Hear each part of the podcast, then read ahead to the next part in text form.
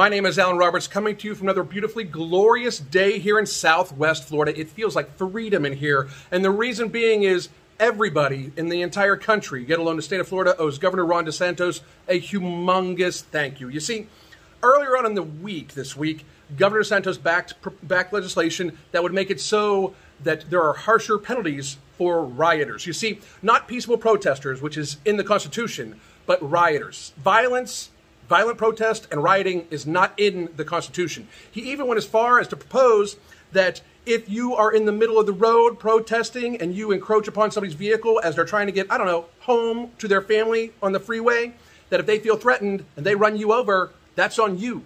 That you see, he is looking out for the citizens of this state. He's making it so that people can't be in a restaurant and be terrorized by people. He's not accepting that, that he's doing what a governor should do. He is supporting peaceable protest, and he is very clearly making sure we know the difference between rioting and peace.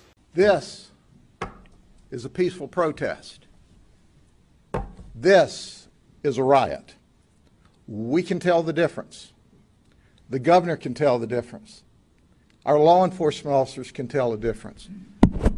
In the event you didn't get that, let me show you something. This is a peaceful protest. This is looting. If you loot, the next thing you can try to steal is something off of your food tray at the county jail because you're going to jail. That's a guarantee. And we're going to enjoy taking you down there. Some people are slow learners. this is peaceful protest. This is violence. It's not acceptable. And then just yesterday, he made it so, oh yeah, we're free, we're open, 100%. He even made it so that if there's local restrictions holding a business closed more than 50%, they can be ignored. But if they're restricted at all between 50 and 100%, the local government needs to show why and needs to show how much money it costs the actual individual, probably because they're going to be held liable for that money that it costs the small business owner, you know, the citizens of this state, which he's looking out for.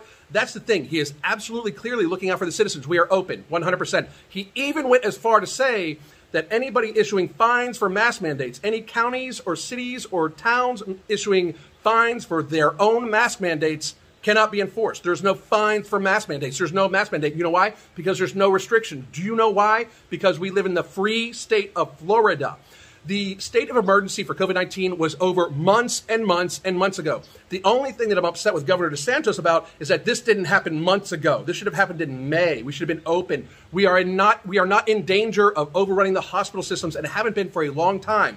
So I understand him being careful, but everybody in the country, let alone the state of Florida, owes Governor Ron DeSantis a humongous thank you for opening the free state of Florida.